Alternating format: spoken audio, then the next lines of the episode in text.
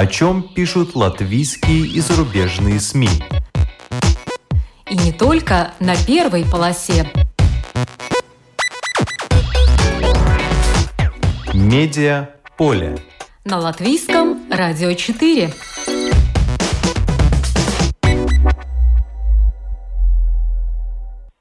Здравствуйте! Вас приветствует Марина Ковалева. Узбекистан шагнул навстречу будущему. Узбекистан в центре внимания и Азии. Узбекистан на ощупь и на вкус. Три статьи написал замредактора газеты «Сегодня» Андрей Хатеев после того, как слетал из Риги в Ташкент, а дальше проехался на поезде. Курс на модернизацию, отношения с Китаем и Афганистаном, российские беженцы, перевод алфавита на латиницу – скоростной поезд до туристических жемчужин и многое другое, о чем нам сегодня и расскажет Андрей Хатеев. Заодно послушаем Людмилу, которая была в Узбекистане как обычный турист, а не в составе делегации, и узнаем ее впечатления. Но вначале краткий обзор некоторых других публикаций. «Сила сфинкса». По таким заголовкам в журнале «Ир» опубликовано интервью с директором Латвийского национального художественного музея Марой Лаце. В этом году исполняется 50 лет, как она работает в этом музее, куда она пришла 19-летней студенткой и первые 8 лет была гидом по музею. Среди достижений в должности директора Мара Лаце называет экспозицию балтийского искусства в музее Арсе в Париже, а также учреждение премии Пурвитеса. Сожалеет же она о том, что музею никак не получается скопить денег, что мешает экспортировать художественные ценности. Среди своих любимых зарубежных музеев Мара Лаца называют Лондонскую национальную галерею, так как там одни шедевры, но при этом нет перенасыщенности. Больше всего трогает душу Мары Лаци древнеегипетская культура, сфинксы, боги, коты – и Пьета Микеланджело в соборе Святого Петра в Риме ее потрясла. И в последнее время еще одно имя – это Эдвард Мунк. На сайте Рыбалтика ЛВ опубликована статья на русском, в которой выводят на чистую воду тех, кто при помощи Симпсонов пытается ввести людей в заблуждение. В Фейсбуке вновь гуляло видео, где рассказывается якобы о пророчествах в мультсериале «Симпсоны».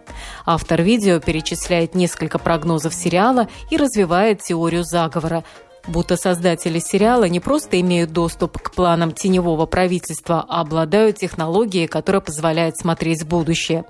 Ложные или вырванные из контекста в кавычках предсказания используются для, например, пророчества об ожидаемом восстановлении СССР. Рыбалтика разбирает несколько фактов, но надо знать, что это видео в YouTube опубликовали еще в 2019 году, а 8 мая этого оно вновь появилось, но уже в Фейсбуке, да еще и сложной подписью, относящей к войне в Украине. Бывший автор телеграм-канала Некста Роман Протасевич заявил, что его помиловали. Об этом ссылкой на белорусское телеграфное агентство сообщила новая газета «Европа». В начале мая суд в Беларуси приговорил Протасевича к восьми годам лишения свободы. Ему вменяли оскорбление и клевету в отношении Александра Лукашенко. По одному делу с ним проходили основатель Некста Степан Путило и экс-редактор этого канала Ян Рудик. Их заочно приговорили к 20 годам и 19 15 годам колонии Путила и Рудик находятся за границей. Романа Протасевича задержали в Минске 23 мая 2021 года. Все помнят этот случай. Тогда самолет авиакомпании Ryanair Афины Вильнюс экстренно сел в аэропорту по требованию белорусских диспетчеров из-за сообщения о минировании. Это не конфискация. Как Россия грабит иностранцев. Это статья на портале «Важные истории». Российские власти и пропагандисты любят рассказывать, как Россию обижает Запад. Заморозил международные резервы, арестовал дома, деньги и яхты честных олигархов. Куда меньше они говорят о том, как отбирают собственность у иностранцев в России. Как только заморозили резервы, Россия запретила иностранным инвесторам продавать ценные бумаги, акции и облигации и выводить деньги из страны. Владельцы бумаг и денег лишились возможности ими распоряжаться. Институт имени Гайдара оценил вложение иностранных инвесторов в российские акции и облигации на тот момент в 192 миллиарда долларов. Не лучше обстоят дела и у прямых инвесторов, тех, кто купил долю в компании, построил завод, как Ford, или торговую сеть, как IKEA. Многие западные компании объявили, что прекращают работать в России, но реально уйти удалось только 20%. Как пишут важные истории, дело в том, что сделку нельзя заключить без одобрения Российской правительственной комиссии по иностранным инвестициям. Цена продажи должна быть не менее чем наполовину ниже рыночной. А еще 5 или 10 процентов от настоящей стоимости надо отдать государству. Есть данные, что очередь из иностранцев на получение разрешения уйти из России в районе 2000 компаний.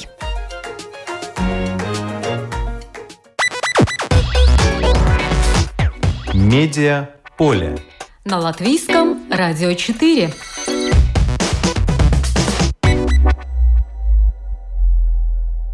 Узбекистан сегодня в центре нашего внимания. Замредактора газеты «Сегодня» написал три статьи про Узбекистан после того, как там побывал и пообщался с важными лицами. Я созвонилась с Андреем, чтобы расспросить его побольше. Здравствуйте, Андрей. Добрый день. А, три статьи в газете «Сегодня» вы написали по итогам вашей поездки в Узбекистан. Это ваш а, первый визит в эту страну или вам уже есть чем сравнивать? Э, первый, да. Э, до этого я бывал в Казахстане и, в общем-то, кое-что об этом регионе знаю, в Средней Азии, но Узбекистан, э, Узбекистане не был. Это действительно страна очень интересная и отличается даже довольно сильно от Казахстана. А, в одной из ваших статей вы пишете «совсем другая страна», но у нас в Латвии многие по-прежнему вспоминают Узбекистан как одну из самых бедных республик в составе СССР. Но поверьте, сейчас это совсем другая страна. Чем она сейчас отличается? Узбекистан очень быстро развивается, богатеет и догоняет самые развитые страны мира. Хотя, конечно, им еще а, далеко, даже до Латвии. Э, например, э, ВВП э, Узбекистана, где живет 36 миллионов человек, это 80 миллиардов долларов. А Латвия создает ВВП, где живет 2 миллиона человек, 40 миллиардов евро. Да? То есть вы видите, что на душу населения Латвия значительно богаче. А, да, я как раз посмотрела данные за 2021 год. ВВП Латвии составлял 21 тысячу долларов на одного человека по данным Всемирного банка, а ВВП Узбекистана около 2 тысяч долларов на человека, 1983 доллара. То есть э, мы, э, латвийцы, э, пока в 10 раз богаче, чем жители Узбекистана, но надо понимать, что и у нас, и в Узбекистане есть доля теневой экономики. В Узбекистане, по некоторым оценкам, она составляет почти 50%. Да, конечно, теневая экономика, уровень теневой экономики там э, больше, чем в Латвии, это видно невооруженным глазом. Но это, в общем-то, нормальная ситуация для развивающейся страны, которая пытается догнать э, другие государства. И, в общем-то, надо сказать, что последние годы у Узбекистана получается неплохо. Они э, развиваются быстро, и э, жизнь горожан – Э, мало чем отличается от того, что есть, допустим, в той же Риге. Если посмотреть на Ташкент, это э, красивые ухоженные улицы, много зелени, транспортная инфраструктура хорошая, э, есть метро, там все в порядке с безопасностью, так что в плане городов, больших городов, Узбекистан сейчас мало чем отличается от большинства развитых стран мира. Вы упомянули, что бросается в глаза, что там есть теневая экономика. Может быть, вы э, приведете какие-то конкретные примеры?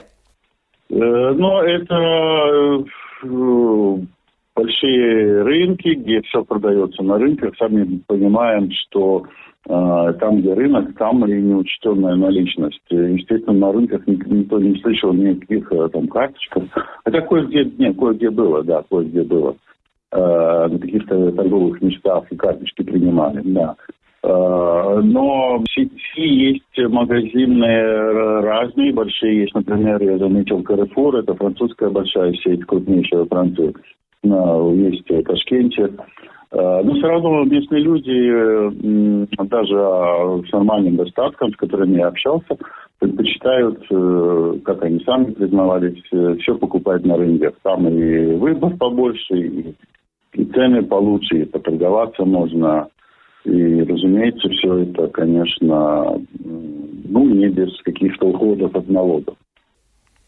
Ну, даже если не везде есть э, кассовые аппараты на рынке, возможно, просто страна еще пока поддерживает мелких предпринимателей и не душит их. Ну, это было совершенно э, правильно в ситуации, в ситуации, когда нужно быстро развиваться и догонять другие страны. Но э, ваша поездка не была туристической, вы встречались с разными должностными лицами, и нас, конечно, интересует, какие есть э, возможности сотрудничества между Латвией и Узбекистаном, э, которые пока не входят э, в топ-5 крупнейших наших бизнес-партнеров.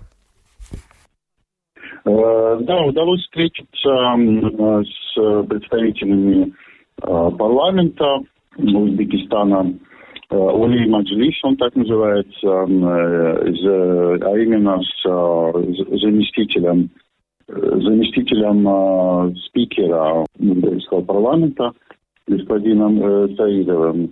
И удалось встретиться также с представителями экспертного сообщества двух научно-исследовательских институтов, которые занимаются вопросами стратегического развития и региона Средней Азии, и Узбекистана. И э, интересно, что мы, в общем-то, поговорили со, со всеми из них, э, пришли к э, примерно к одним и тем же заключениям относительно сотрудничества Латвии. Э, все знают Латвию в Узбекистане, помнят ее, э, все рассказывали про про ее Парадонскую площадь люди помнят, про шпроты, кстати, шпроты продаются в Ташкенте в магазинах Э, помнят Домскую площадь, э, помнят любят Юрмалу, все здесь были, если не в советское время, то какие тоже после 2000-х годов. И все говорят, что нужно развивать отношения, ибо две страны имеют куда больше потенциал, чем сейчас реализуется. Э, и точки соприкосновения здесь э, выделили э, однозначно, конечно же, транзит грузов, который сейчас в Латвии хереет, однако Узбекистан имеет большие в этом смысле виды на Латвию, да, там не скрывались, что готовы расширить сотрудничество в этой области. Значит, потом образование, конечно же, уже сейчас в латвийских вузах учатся много студентов из Узбекистана. Причем я посмотрела, что по данным нашего МИТа студенты из Узбекистана э, занимают второе место среди иностранных студентов в наших латвийских вузах. И, и интересно, что они изучают. Э, по статистике э, студентов из Узбекистана интересуют банки, финансы. Э, вот тогда они займутся искоренением, я думаю, своей теневой экономики, переняв наш банковский опыт, возможно возможно. Студентов также интересует э, техника, медицина и, конечно, авиация. Да, студентов много, и, но э, в Ташкенте говорят, что можно это поток увеличить. И была бы желание сохранять и возможности. И у вас интересно еще написано о молодых людях, которых э, в Узбекистане очень много, там хорошая рождаемость, и что речь может идти даже об экспорте из Узбекистана рабочей силы в Латвию. Насколько это реально? Да, в Узбекистане э, совсем другое отношение к миграции. У нас, ой, ужас, ужас. Э, молодой закончил вуз и уехал там. Э, какой кошмар за границу. В Узбекистане, наоборот, рада, если молодой человек отправляется смотреть мир, а, повышать свою квалификацию, зарабатывать деньги, присылать родственникам, помогать родственникам.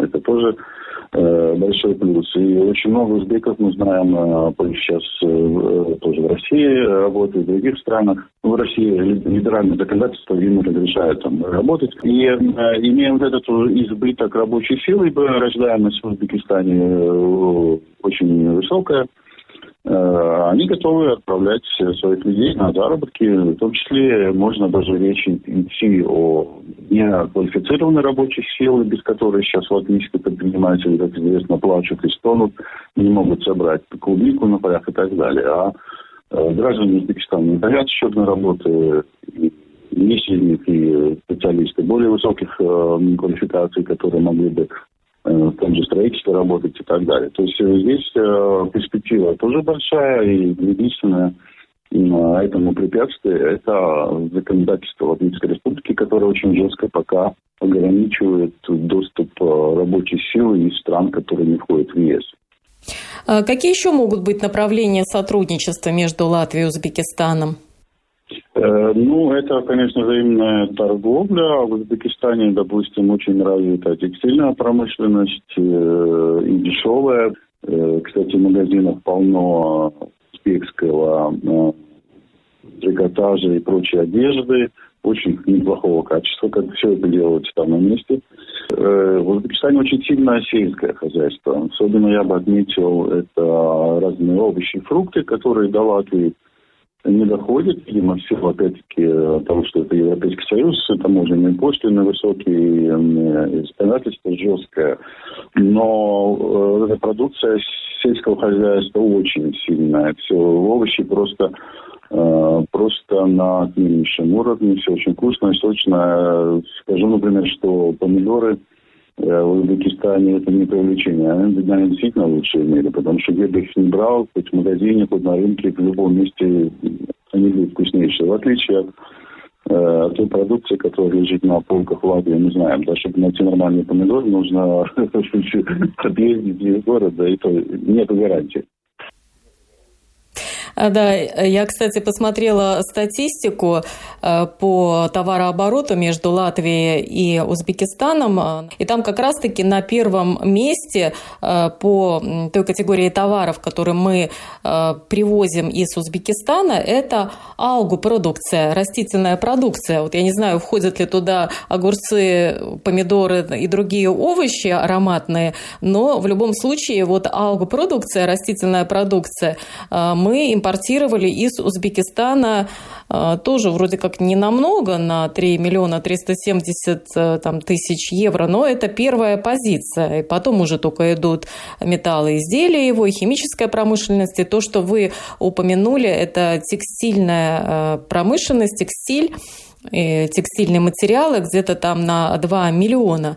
Но вообще, конечно, жалко, потому что я смотрела цифры, вроде как это товарооборот рос, рос, рос, и э, до 2022 года, и даже в начале февраля 2022 года с 7 по 9 число, то есть незадолго до войны состоялся в Узбекистане бизнес-форум. Туда ездил наш министр иностранных дел Ренкевич, э, который э, говорил, конечно, и о сотрудничестве, и, э, в частности, выражал надежду, что будут нарощены железнодорожные перевозки и будут больше задействованы наши порты. Ну, до портов, наверное, еще можно добраться, а сейчас, с учетом того, как пролегает эта железная дорога, не знаю, насколько велики э, перспективы. Но пока по первому кварталу видно, что идет пока спад э, некоторые с э, торговли, но посмотрим по итогам года, может быть, цифры выровняются.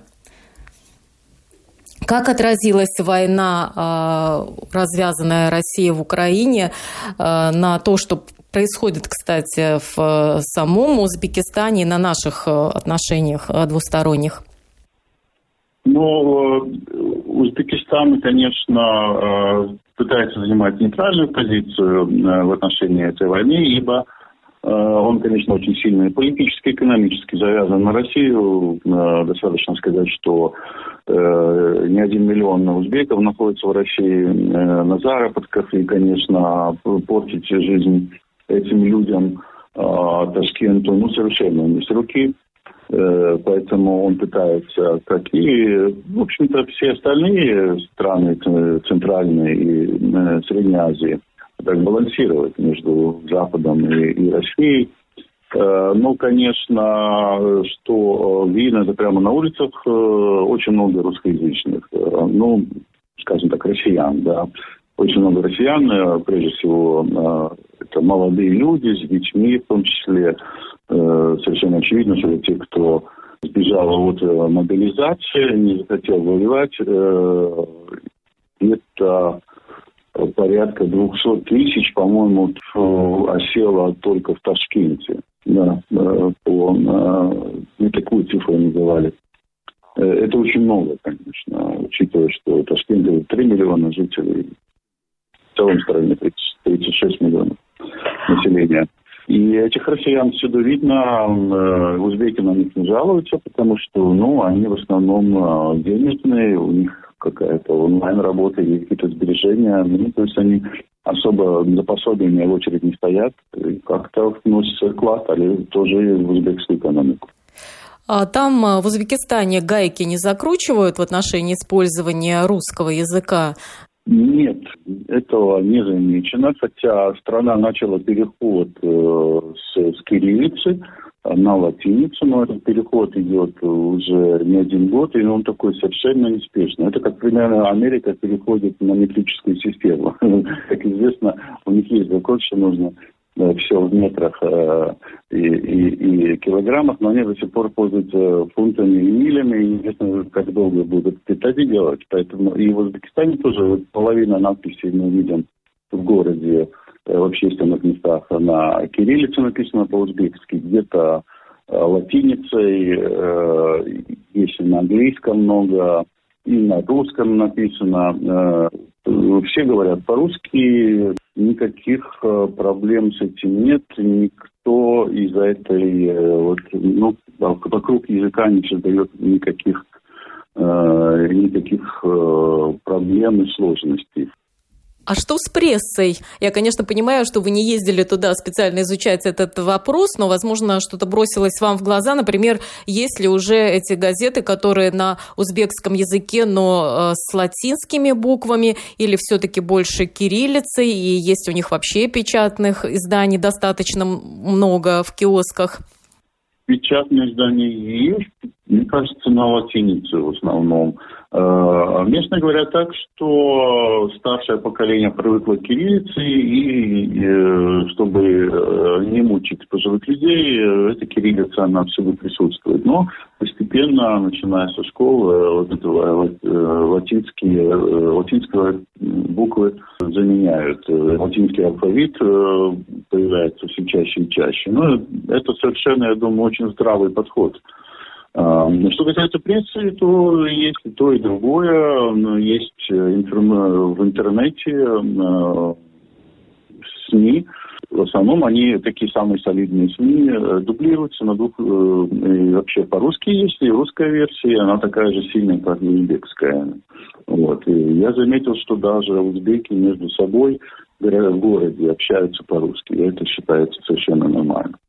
А, ну, конечно, такой ситуации уже ну, в деревнях не будет, там только узбекский язык. Там я даже допускаю, есть люди, которые русского не знают. Но в городе таких людей встретить практически невозможно. Говорят хуже или лучше говорят э, абсолютно все. А что вы видели по телевизору, когда, находясь в гостинице, наверняка включали телевизор?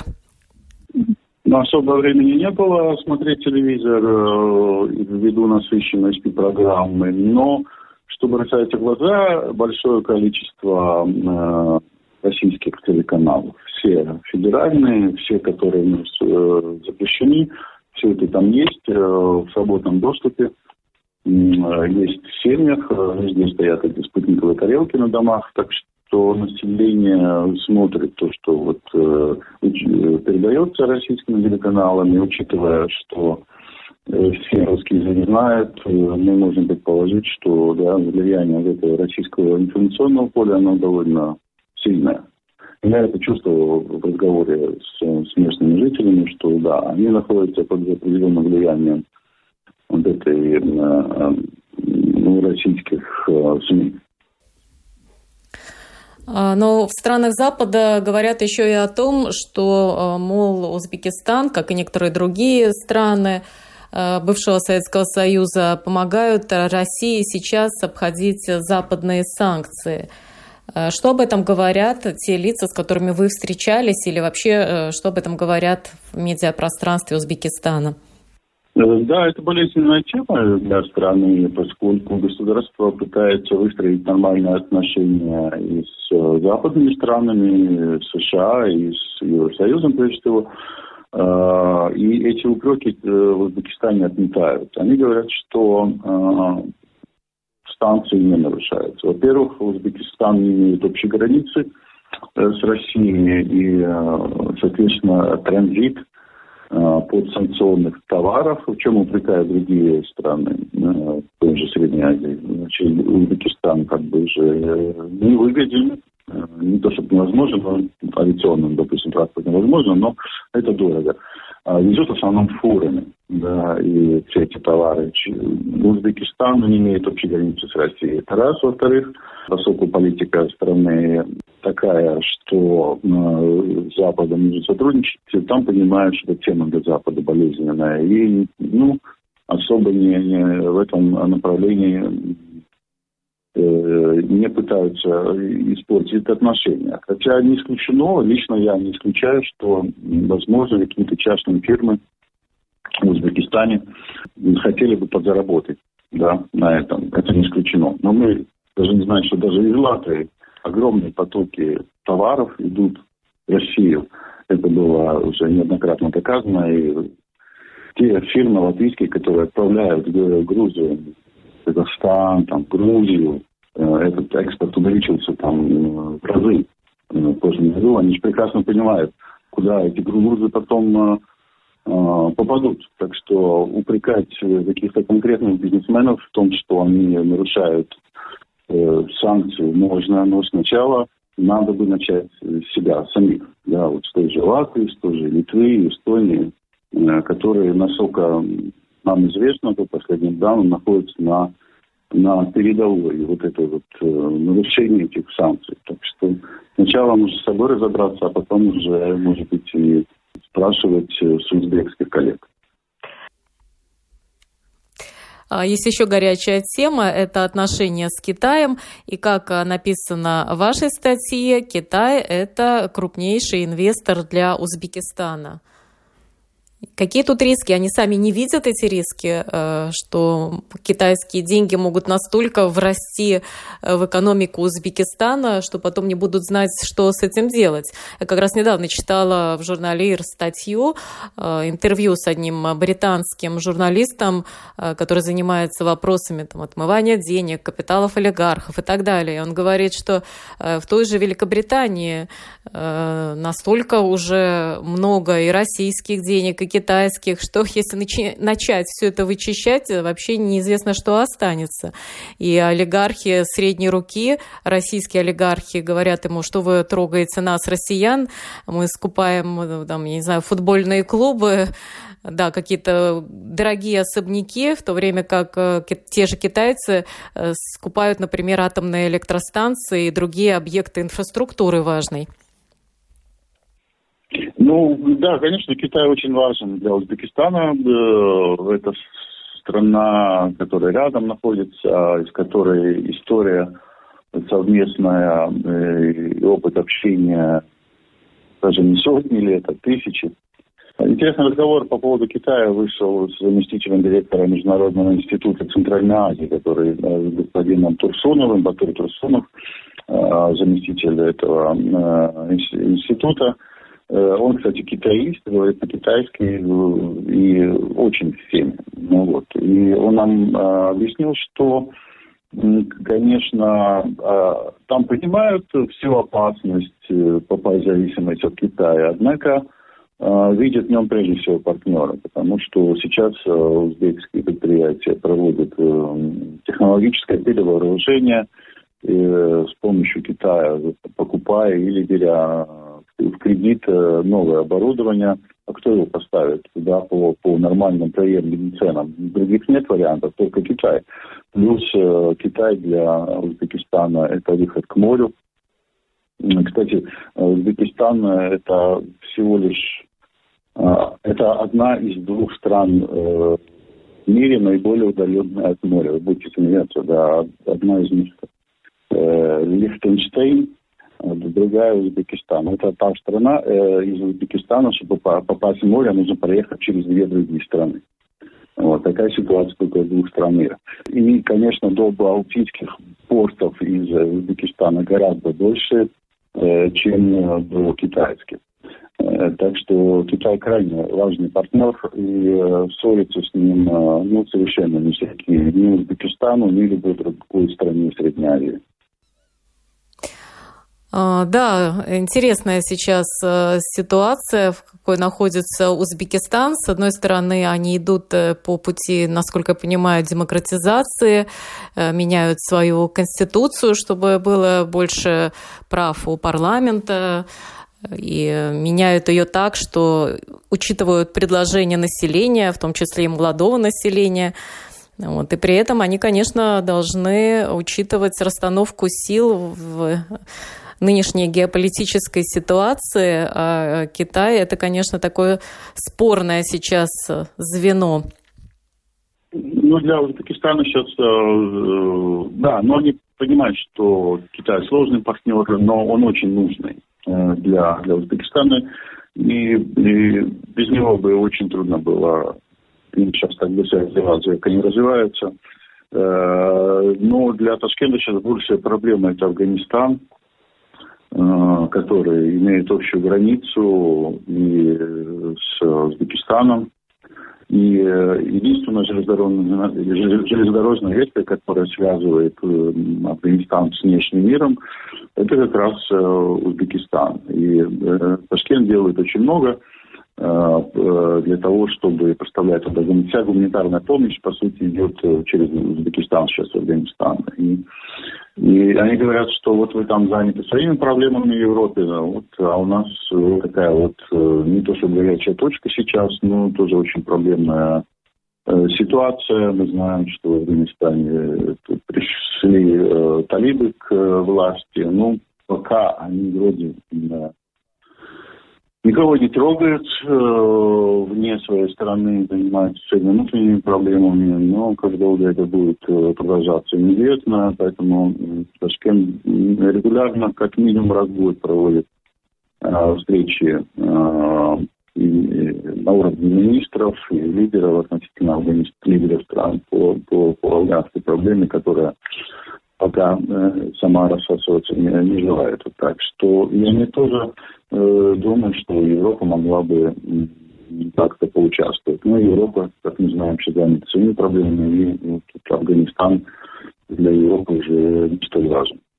А, спасибо, да, вы обрисовали нам а, общий курс, общие какие-то проблемы.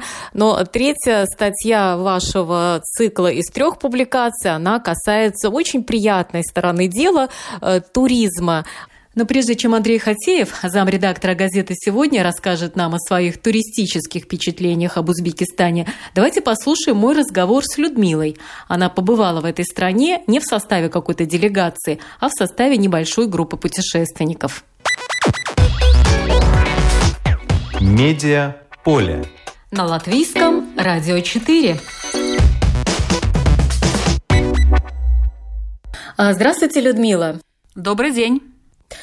Вот Андрей нам только что рассказал, что Узбекистан – это сейчас совсем другой Узбекистан. А что вам бросилось в глаза прежде всего, если мы говорим об Узбекистане как современной уже стране 21 века? Ну, действительно, Узбекистан меня удивил. Ну, скажем так, я э, была в нем первый раз, но то, что я слышала до того, мне казалось, что ну, действительно это какая-то средневековая страна, да, там э, богатая история, но люди живут бедно, э, и, в общем-то, uh, ну, сказать больше нечего.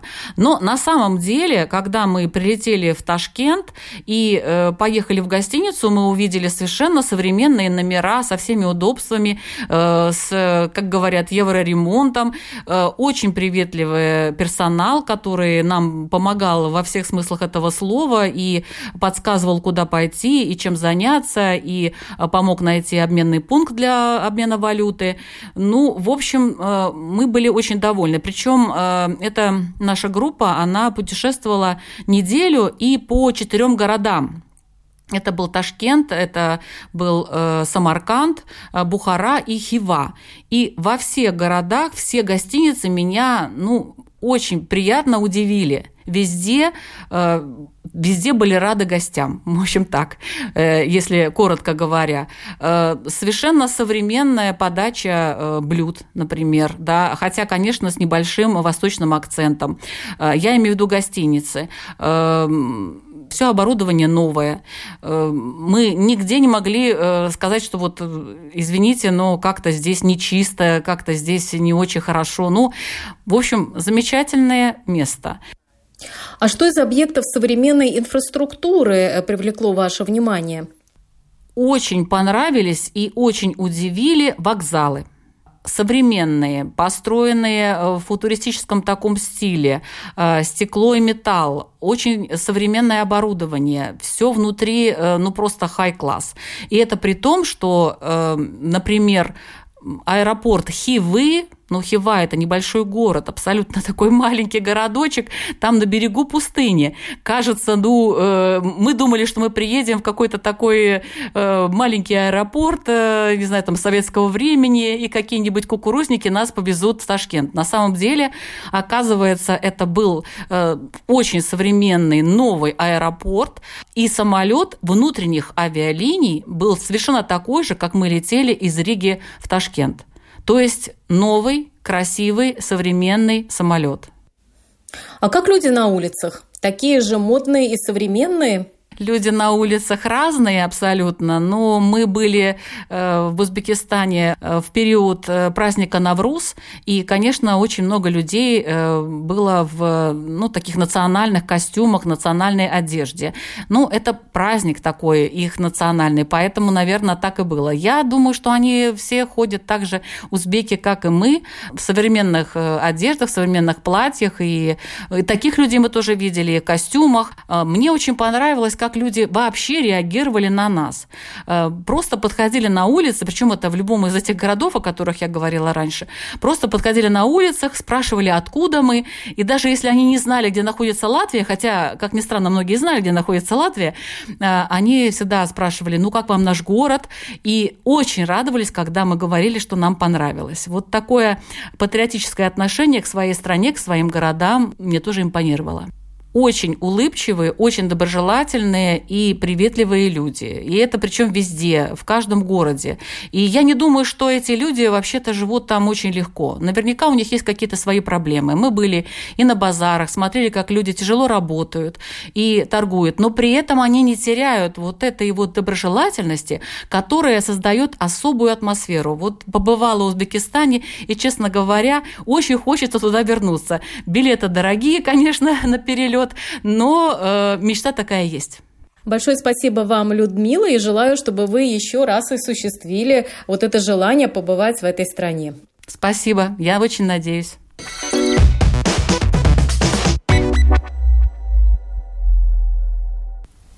А мы продолжим наш разговор с Андреем Хатеевым, замредактора газеты «Сегодня», и узнаем, что он увидел уже глазами туриста, а не журналиста в Узбекистане, о котором написал цикл из трех статей.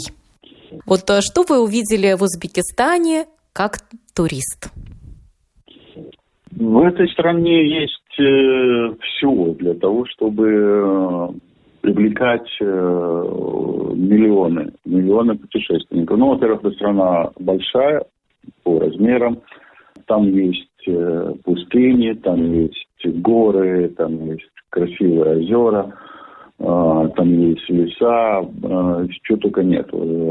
Природное значит, богатство, плюс фантастическая архитектура – за который обычно путешественники едут э, в Самарканд и э, Бухару, особенно Самарканд, где красивейшие медресе, мечети, гробницы, мавзолеи и прочее, прочее, прочее.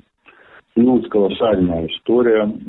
Узбекистан находился на протяжении веков в центре цивилизации Азии. Там оттуда произошли Тимуриды оттуда – там э, родился, ну, там Тамерлан со своей а, основал потом огромную империю. Там же Заратустра, это тоже э, Авиценна, это все оттуда. Это огромные пласты культуры, во многом еще неизведанные. Как говорят э, в Узбекистане местные археологи, что с каждым метром э, глубже становится все интереснее и интереснее. Там огромные пласты еще неизведанного. Вы так красиво написали. Чтобы лучше понять страну, езжайте в Самарканд или Бухару. И благо, до этих городов не надо добираться на осликах или маршрутках с курами и мешками картошки в проходе. В культурные жемчужины Узбекистана ходит скоростной комфортабельный поезд испанского производителя Талго. Цены на проезд приятные, как и время в пути. До Самарканда, например, всего два с половиной часа езды. И пока мы получаем только первые электрички, в Узбекистане уже курсирует не просто комфортабельный поезд, а скоростной поезд испанского производителя, которого мы когда-то выжили из закупки. Расскажите о своих впечатлениях, как вы проехались в этом поезде. Да, это прекрасная такая вещь. Я бы сказал, такой прорыв для страны вот построить скоростную железную дорогу, которая бы связывала Ташкент с Самаркандом и Бухарой. Это основной туристический маршрут. Там э, все, все, все группы туристические, которые приезжают примерно несколько дней, обязательно везут из Ташкента Самарканд, Бухару. И, конечно, в автобусе трястись там, там по 5-6 часов утомительно. Поезд э, очень комфортабельный, с с кондиционерами, с туалетами, совсем, совсем, совсем. Ну, как мы знаем, скоростные поезда в Западной Европе, ИЦ или французский ТЖВ, вот этот э, Талго испанского производства, да, он мало чем э, отличается э, в узбекском варианте. Местные жители, я заметил, тоже очень активно пользуются этим маршрутом, поскольку на нем расположены другие города. Поезд проходит практически по всем главным оазисам да, э, центрального и западного Узбекистана, пользуется большим спросом. Это огромное дело для страны, и э, я рад, что они нашли деньги и возможность э, это сделать. А цена приятная – это сколько? Точно я не помню, но что-то в районе, по-моему, где-то 15 евро стоил до Самарканда билет из Ташкента. Ну, каких таких вот э, пределах. Это не 50 и не 100 евро, то есть где-то 15. Если, э, э, по-моему, 15 до Самарканда и до Бухары, по-моему, 25. Ну, где-то вот как-то так. Да, то есть это очень-очень недорого. Ну, особенно для западных туристов. Э, и... Кстати, очень много, очень много групп, прежде всего, туристов э, из Западной Европы, из Италии, из Франции. И, и немцы тоже, да. И еще немаловажно, что э, есть прямой рейс Рига-Ташкент. Не надо лететь туда с пересадками. То есть, как вы пишете, до жемчужин Средней Азии ближе, чем вы думаете. Да, да, да, это прекрасно. Узбекские э, авиалинии начали летать уже довольно давно. Из Ташкента в Риге. Правда, сначала они в Риге только э, заправлялись, летели дальше в Нью-Йорк, но теперь э, рейсы Ташкент, Рига, Ташкент э, летает раз в неделю, и это очень удобно. Самолеты новые, комфортабельные, качество сервиса в полете э, ничем не отличается от э, любых европейских авиалиний. Э, единственное отличие это то, что э, очень хорошо кормят в эконом-классе. Я летел эконом-классом, вот не знаю, что там в бизнес-классе творилось, но в эконом-классе было очень, э, очень хорошее, приличное питание, сервис хороший, стюардессы отзывчивые, так что пять часов в воздухе пролетает довольно быстро. То есть это были холодные закуски или даже горячие дают в эконом-классе? Горячий полноценный, полноценный обед, да. Полноценный обед или, ну, завтрак, когда обратно рейс из Ташкента, то дают завтрак, ну, завтрак точно такой же, как и обед, чтобы было не скучно вот, в полете. Очень-очень все хорошо. И подытоживая наш разговор, чем сейчас интересен Узбекистан? Три пункта. Для меня это, конечно, архитектура, ну, в которой входит э, в целом культура. Культура плюс архитектура – это тоже ее часть. А, я бы вынесел это отдельно. Разумеется, история, будете поражены, э, если попытаетесь э, вникнуть, что это за страна и что за ней стоит. И отдельно я бы вынес, конечно, кухню. Это та страна, куда можно лететь только ради того, чтобы поесть. Честное слово, мы, есть люди, которые летят во Францию, чтобы поесть устрицы. Я лично знаю таких. А, вот если вы любители плова, шашлыка и прочих мясных а, деликатесов, то а, вам дорога в Узбекистан лежит, ибо нигде так не умеют хорошо готовить мясо, как в Узбекистане. Поверьте мне, я был во многих странах, в том числе а, восточных. Баранина в Узбекистане просто лучше. Кто-то летает во Францию за устрицами, а, а у нас теперь есть возможность летать в Узбекистан просто на баранину. Да, которая входит непременно в плов и, ну, и шашлык, конечно, и баранины просто отпадный. Э, спасибо. Это был Андрей Хатеев, замредактора э, газеты э, «Сегодня». Три его статьи про Узбекистан опубликованы и в газете, и выложены на сайте ББЛВ. Узбекистан в центре внимания, Узбекистан шагнул навстречу будущему и Узбекистан на ощупь и на вкус. Спасибо вам, Андрей, и до новых встреч. До свидания. Программу подготовила и провела Марина Ковалева. Спасибо за внимание. О чем пишут латвийские и зарубежные СМИ? И не только на первой полосе. Медиа поле. На латвийском радио 4.